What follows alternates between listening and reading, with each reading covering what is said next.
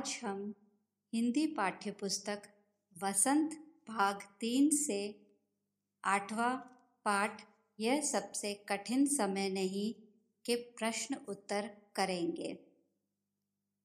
प्रश्न पहला, यह कठिन समय नहीं है। यह बताने के लिए कविता में कौन कौन से तर्क प्रस्तुत किए गए हैं?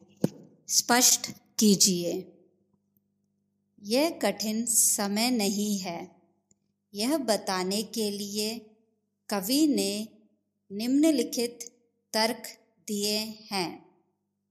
पहला, अभी भी चिड़िया चोंच में तिनका दबाए उड़ने को तैयार है, क्योंकि वह नीड़ का निर्माण करना चाहती है। दूसरा, एक हाथ झड़ती हुई पत्ती को सहारा देने के लिए बैठा है। तीसरा, अभी भी एक रेलगाड़ी गंतव्य अर्थात पहुँचाने वाले स्थान तक जाती है। चौथा, नानी की कथा का आखिरी हिस्सा बाकी है। पांचवा, अभी भी एक बस अंतरिक्ष के पार की दुनिया से बचे हुए लोगों की खबर लाएगी। छठा, अभी भी कोई किसी को कहता है कि जल्दी आ जाओ, सूरज डूबने का समय हो चला है। प्रश्न दो चिड़िया चोंच में तिनका दबाकर उड़ने की तैयारी में क्यों है? वह तिनकों को क्या करती होगी? लिखिए। चिड़िया अपनी चोंच में तिनका दबाकर उड़ने की तैयारी में है, क्योंकि सूरज डूबने का समय हो चुका है। उसके डूबने से पहले चिड़िया अपने लिए घोंसला बनाना चाहती है। वह तिनके से अपने लिए घोंसला तैयार कर उसमें अपने बच्चों के साथ रहेगी। घोंसला उसके परिवार को सुरक्षित प्रदान करता है। अब प्रश्न तीन। कविता में कई बार अभी भी का प्रयोग करके बातें रखी गई है।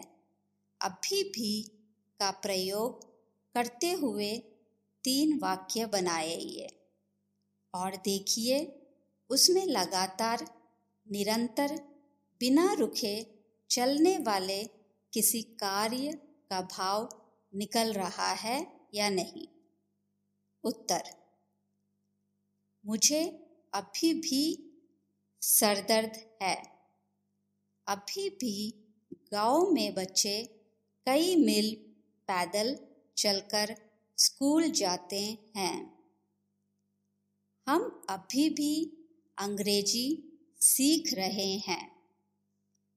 इन तीनों वाक्यों में निरंतरता का भाव निकल रहा है।